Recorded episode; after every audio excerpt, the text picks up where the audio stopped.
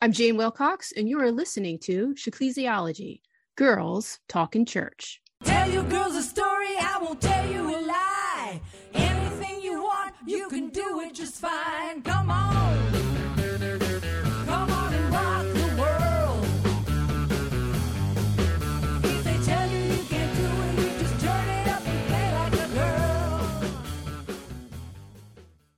In today's episode, we continue our discussion around Felicia Wu Song's concept of church as counter liturgy found in her latest book, Restless Devices Recovering Personhood, Presence, and Place in the Digital Age.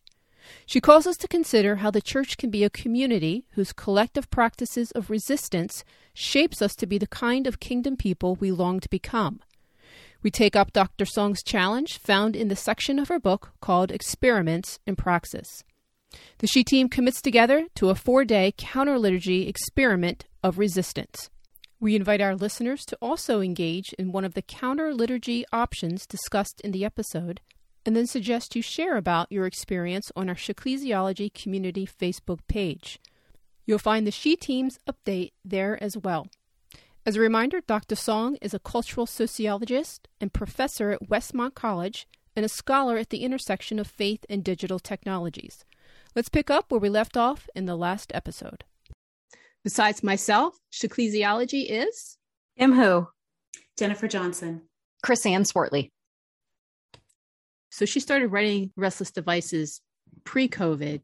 So when she did the conference in 2019, she was well on her way in writing this book. But she makes some notes in terms of what COVID has done to the church in particular, that many are opting to continue virtual services. I mean, they, they may be in person, but they're continuing virtual services. And she would challenge churches to not buy into being disembodied as a community gathered together.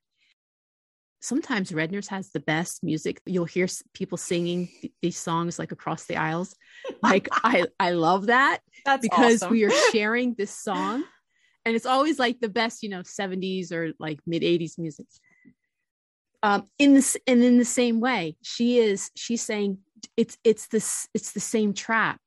Virtual church while yes you're hearing a message you're not embodying this shared experience together. That's shaping us. That's forming us. Did any of you see that video? I forget how old it is now, but it um I think it was just mothers and children come and like stand silently for 3 minutes and look into each other's eyes and he just like filmed that moment and in every I forget how many pairs were in the video. It was at least 6 pairs in the video and every single time they started to weep. Nobody was saying a word. They were just standing there looking in each other's eyes in silence.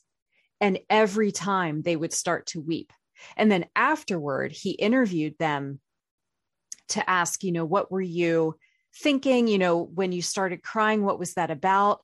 And it, it was just the, it was this embodied human connection that I had never looked into their eyes that way before. I never noticed how much they looked like their dad. I saw in them my own mother. I saw in them, I thought about how they were a baby and that embodied practice together and in silence just really struck me. Yeah, years ago, um, I think it was probably, I think it was 2010, the Museum of Modern Art in New York had an exhibition called The Artist is Present. And it was a play on words um, because it was, I'm going to butcher her name, but it was Marina Abramovich. Um, she's a she's a noted performance artist, and I it was fascinating. And um, because what she did was for a period of I think eight weeks, she had she came and she sat in the middle. If you've ever been to the MoMA, there's a huge atrium space when you walk in.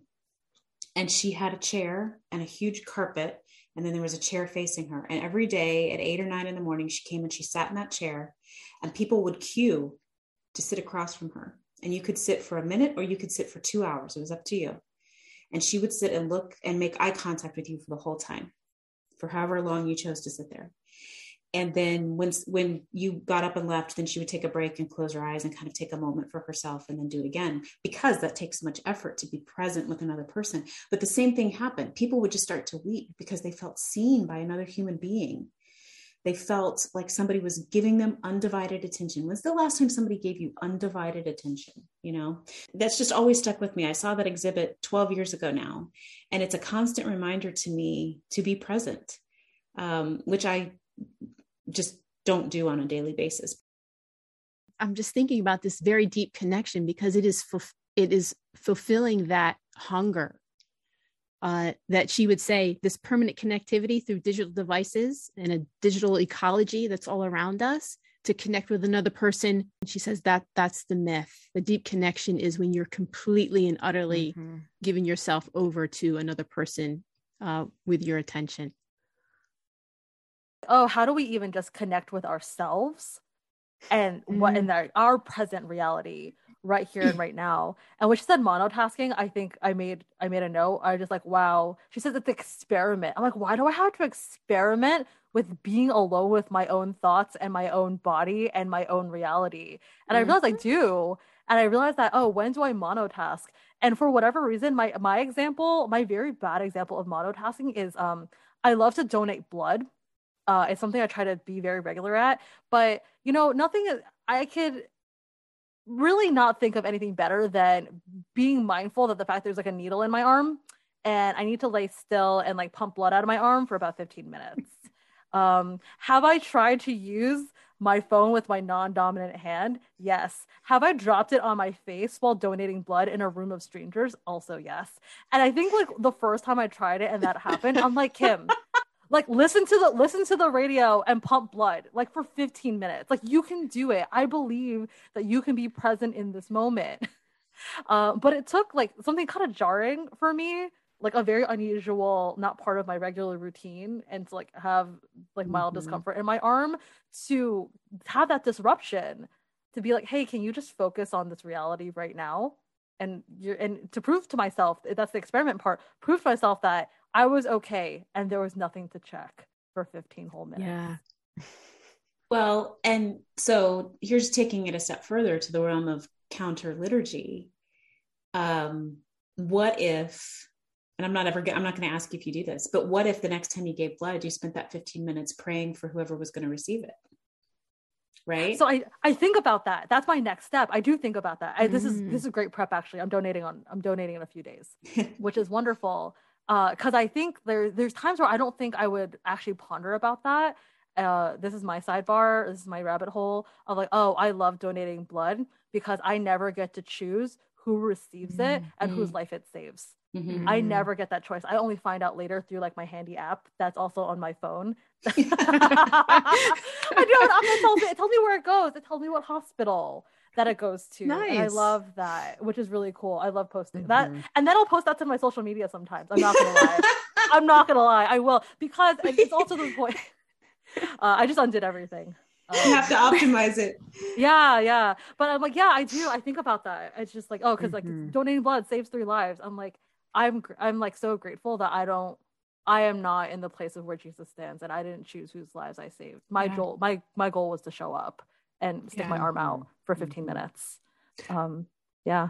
I think it just so just shows us the uh, the complexity of the tension and yes. in the contradictions that we live in, and uh-huh. we sort of know it almost unconsciously. But if you if we're forced to say it, then we laugh at ourselves. But we we truly live in this this immediate tension nearly 24 7 with our phone yeah. of leaving it be, not posting, not advertising, along with I, just want to share, you know, and, and that, that mm-hmm. there's something positive that comes out of that. And it could have a positive Crazy. impact. It could encourage somebody else to, yes. to donate blood. Donate blood. this episode is not sponsored by the American Red Cross. You know, hit us up. but if you want to donate blood, right. Yeah, we should yeah. seek some sponsorships. We can absolutely. Hey, friends. I want to jump in while I have your ear and let you know that I've recently launched a Facebook page called Shecclesiology Listening Community. My hope is that it creates a space for dialogue among our listeners and with the women you hear on the podcast. I'd encourage you to post your thoughts on the page when something we've said intrigues, compels, or even angers you. Let us wrestle through it together, sharing ideas, sources, practices, and fresh ideas about the church that includes and supports your voice. Search on Shecclesiology in the Facebook app and click join. See you there. After I heard Dr. Song speak at the CPT conference uh, in 2019, I came home quite enthusiastic to get the church, get Highland Park to get on board with uh, some sort of counter liturgies. And we tried several times at church. Uh, we would, well, maybe like twice at church, we put into practice a no device rule uh, for Sunday mornings. We had a basket that we'd pass around, and everyone had to drop their phones into it at the beginning. You know, once we get settled and uh, we had to surrender our phone. Uh, teens and adults, because we tend to mix uh, generations there. And I have to say this first of all, I honestly think um, it was there was more resistance from the adults than the Uh-huh. teens, which was discouraging to me because as a parent, your teen is watching what you're doing, and now they're taking their cues to not want to give up their phone because you did. And Mm. so I was like, the whole idea of this collective counter liturgy is that we're all buying it.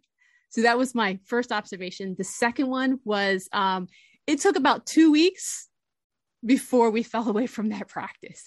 Because it it it's just so hard to get buy-in. And it is so hard just it to continue. Like the hand up to the tsunami uh it takes an incredible amount of effort to resist uh that secular liturgy as as they would say.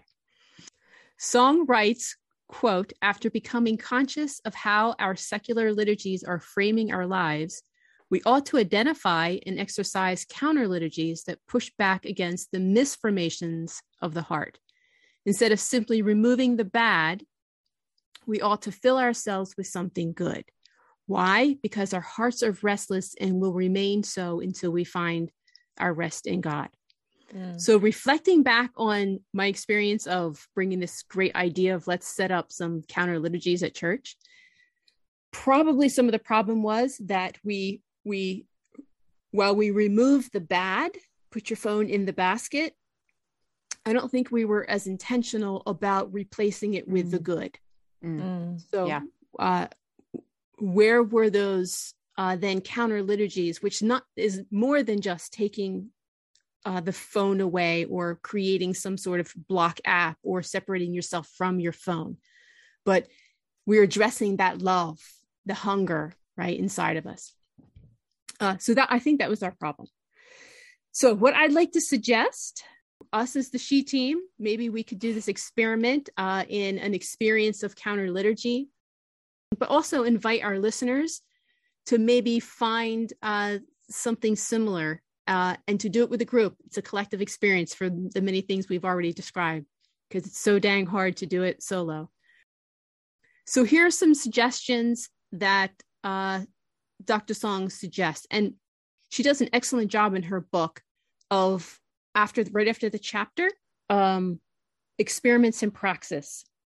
And so she will offer some suggestions uh, which align with what she calls the freedom project which is part of a, um, a college class assignment that she does. So that's where i'm pulling these suggestions that we can talk about to see what sits well with us and then um, also allow our listeners to maybe choose something that might work for them or to challenge them so her first suggestion is to bookend our day with our phones. I'm sorry, with now that that's, Nice. That's what we already do. that's, that's what we already do. Bookend our day without our phones uh, for a certain period of time. So she typically su- suggests four days or five days. And then ask the question what morning and evening practices will replace that period of time? The follow up is to reflect on what was happening in you. Uh, maybe try to address that question of what what was the the love that I was trying to uh, satiate that supreme love. Um, so, what may be satiating it when you went to reach for your phone? Uh, so, that is one idea. Bookend our uh, morning and evening without the phone for a certain period of time. The second suggestion of counter liturgy is by distancing yourself from your phone. Uh, it's an attempt to break that that habitual reach uh, for the phone first thing in the morning, uh, evening, or even the middle of the night, which I'm also guilty of. If I wake up at three o'clock in the morning and I don't go back to sleep within a few minutes, I'm like, I'm just going to check some things on my phone. Same. So her suggestion is at least, at the very least, it's across the room. If it's in your bedroom, which she would say that is sacred space. Phones should not be in bedrooms. Bedrooms or dining room tables. That's that's reserved space for the sacredness of relationships, of that eye to eye contact. So at least on the other side of your bedroom, better yet, on the other side of the house in the char- charging station where the entire family puts their phones, say starting at 10 p.m., and then you can retrieve your phone by 6 a.m., something like that. And then, of course, then reflect. Uh, how did that go? What did you fill that time with? She'll offer to her students find something else to do first thing in the morning. Do your push-ups. Uh, you know, do do whatever else that you would typically maybe skip over or not do. That you've now created the space, um, and then reflect on that. And then finally, the third one, and actually, I think she has one more about monotasking. So um, if if y'all chose to do that, uh, the third one is to block the mindless apps that we reach for to pass the time when we're in those waiting spaces where we're just, you know, we're sort of spending time doing something, uh, or even winding down, which I, I do that too. So instead of going to the phone, block those apps and I don't know. What else do I do? And maybe I take a walk, go outside, catch a breath, or something like that.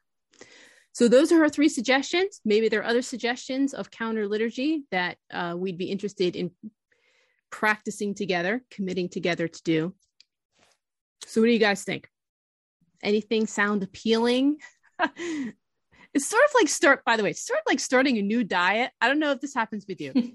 like if I'm going to start a new diet, let's say I'm going to restart Weight Watchers I really have to get to the point where I'm like, okay, I'm in it. I'm going to do it. Mm-hmm. Because if I'm like half in, I'm like, I know this is not going to work. I, I'm just not, I'm not joking myself. I'm not even going to start.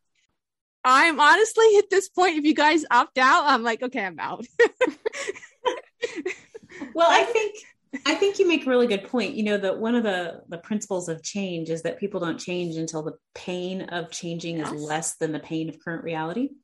Um, so until I see a picture of myself 50 pounds overweight, then I'm not going to go on the diet right. until I, you know, whatever, pick, pick your, your addiction or your, your problem of choice.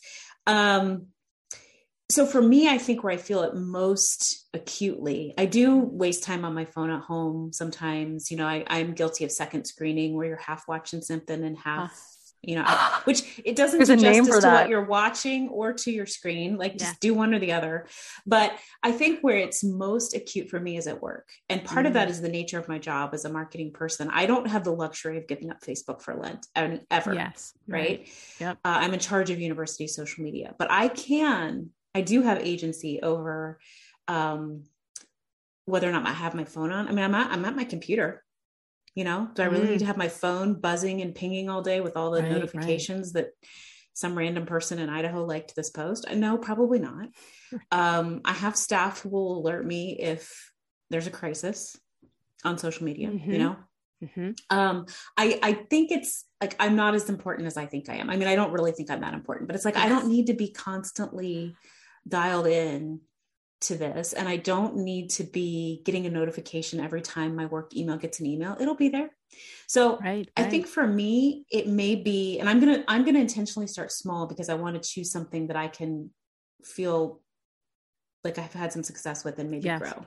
Yeah. So here's what I'm gonna commit to the group is I'm going to turn my phone off three hours of every workday, which will hopefully help yes. me do deeper work more of the Yes. work that I like when I get writer's block, I'm going to sit with it and not just go to my Mm. phone and Oh, Right. scroll. That's Right? good. wow. Um, I'm Yes. going to trust that the world is still going to turn, even if I'm not checking to see who retweeted something. So I don't, I'll Mm. let you know what three hours it is if you even care. But that's that's what, and I'll, Yeah. I'll do that for it's Monday, so I'll do that the rest of this week. I'll do that four days. Um, and then Okay. next time we do a podcast recording, I will be um, twitching and shaking on Zoom from withdrawal, and I'll probably look like I've aged ten years. Um, No, you'll be so vibrant and alive. You'll be I will so have written free. three novels. I will be running for state senate. I will be so productive. Jennifer Johnson for state senate. I'll be starting a donut ministry. Right. Yeah. so much that's time to start donut ministry. So much time Mm. now. What else, ladies? I'm telling you, I am half committed. I am. I am sitting here thinking, this was a dumb idea. Gee.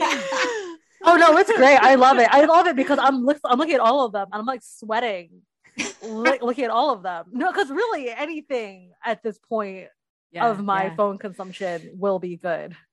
To be honest. Yeah. So for yeah, go ahead, Kim.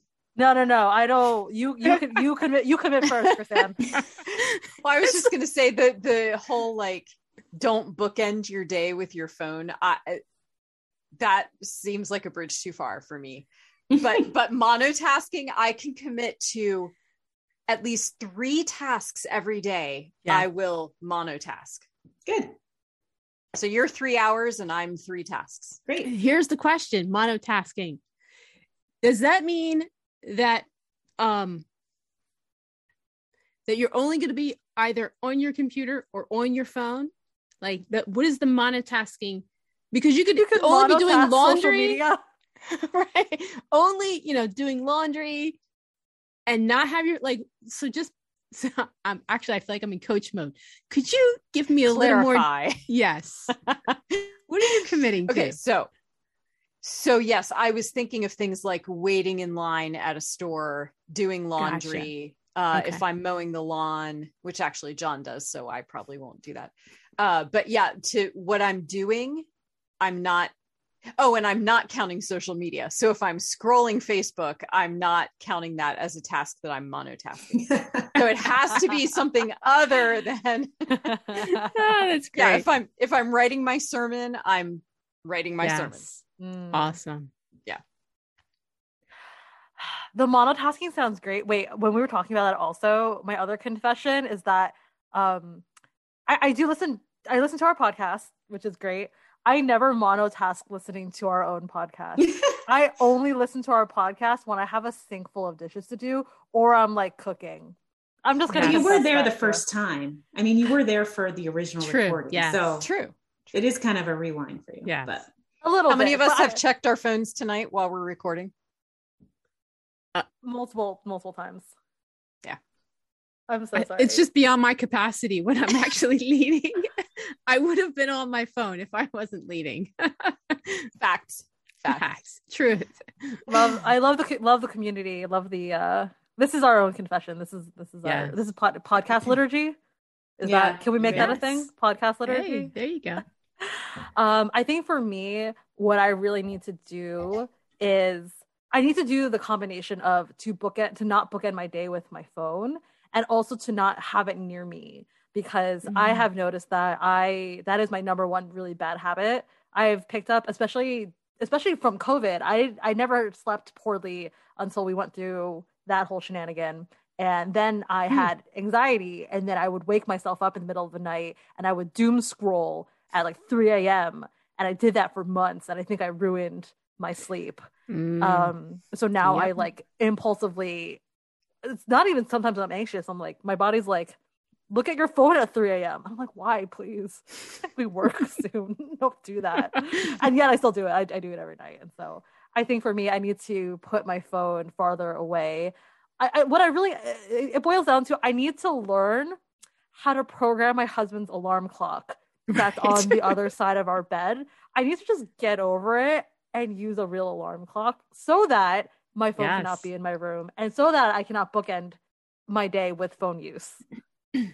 Oh man, should I just? I'll just do it all week. You can do it, Kim. I can. This, this is not a question of can. This is a question of desire and want and like yes, commitment. right, Yep. right. And it, well but i mean so what are we replacing it with i mean i think Yes. that's to jane's point so are you going to read are you going to Oh, pray that's- are you going to listen to music on a non you know internet device like what are you going to replace it with so that it's not just a punitive thing against yourself it's a counter liturgy That's good. I think so. Some of the days, I'm speaking of doing hard things because they're good for our life, um, and talking about the collective. Uh, a bunch of people at my church convinced me to run the half marathon in November, even though I don't run. And so I'm 10 days in. I'm not having a good time yet, and that's fine. Uh, so at least on the days that I have to go run, I just won't go check my phone. I'm just like, Kim, you just need to put clothes on, go run. Uh, that'll be some days. I would love to. I would love to just read my Bible. I would love to just read my Bible first thing. Uh, Confessions of People in Ministry. Sometimes An actual Bible with actual a real. Bible with real pages. I, I have I have multiple. Are they all not near my bed? Yes. Right. Um, yes. Yeah. Exactly. I think one of the key things we're hitting in this podcast is like this isn't a, about self deprivation necessarily, although there's nothing Mhm. wrong with a healthy healthy dose of that because we're all so privileged. But I think it's about reforming, not just taking away. So Yeah. that's I think the challenge for all of us is like, and then letting giving our hearts and our minds space to figure out that that's good. Mm. Yeah. That's true. Honestly, in the morning, if I could just sit in silence for like if I could just sit alone for like 15, 30 minutes, that's that's probably great for me. Mhm. All right, Jane, you can't you can't wait much longer, just so you know. Yep, it's time. Chrisanne, oh, Chrisanne, oh yeah, monotasking. Come on, Uh, commit. okay. First of all, I, I want to say this. I actually really want to know what it's like, sort of the best I can, maybe in these little spurts of life without the phone. I mean, at the very least. But here's my problem either my boys or my daughter in law can call me any time of the night, and that will come through, right? They're, they're not blocked at whatever, 11 o'clock at night. Like, this is my anxiety speaking. I need that phone next to my bed because what if they call? What if something happens? What if Cobe's in an accident coming home from work? Like I need to know. So I'm in, I'm, you know, maybe I'm completely justifying my reason. I have to have my phone next to me. So what am I committing to? I will commit to the, Say it. the phone will be across the room because if it rings, I'll hear it, right? It'll be across the room. And uh, I feel like this is not going to work, but I'm going to put it across the room for four days. This is our experiment, right?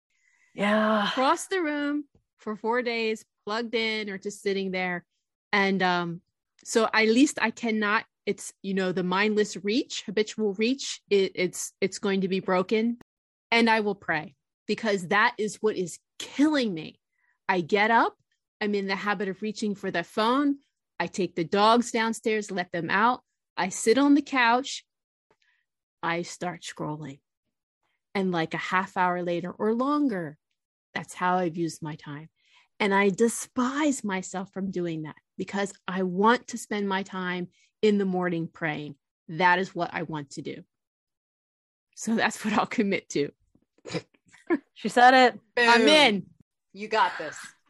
So if you're listening to our podcast, we would love for you to find your people to share in a practice, a counter counter liturgy with. And um and hopefully by then we'll have a Facebook page up and running and you can let us know how things are going. All right, ladies, it has been fun. Uh we'll see how it goes and then we'll check in uh next time. Okay. All right. Off to the no phone zone. we got this. Do. That's really what I want to do right now. It's all right. All right. All right. Hey, thanks for being a part of our listening community at Shecclesiology. We would love to hear your ideas for future podcast topics. What do you think are the pressing issues facing the church today that women need to be talking about? You can send your topics to ideas at girlstalkingchurch.com. And don't forget to subscribe wherever you listen to podcasts. Come on,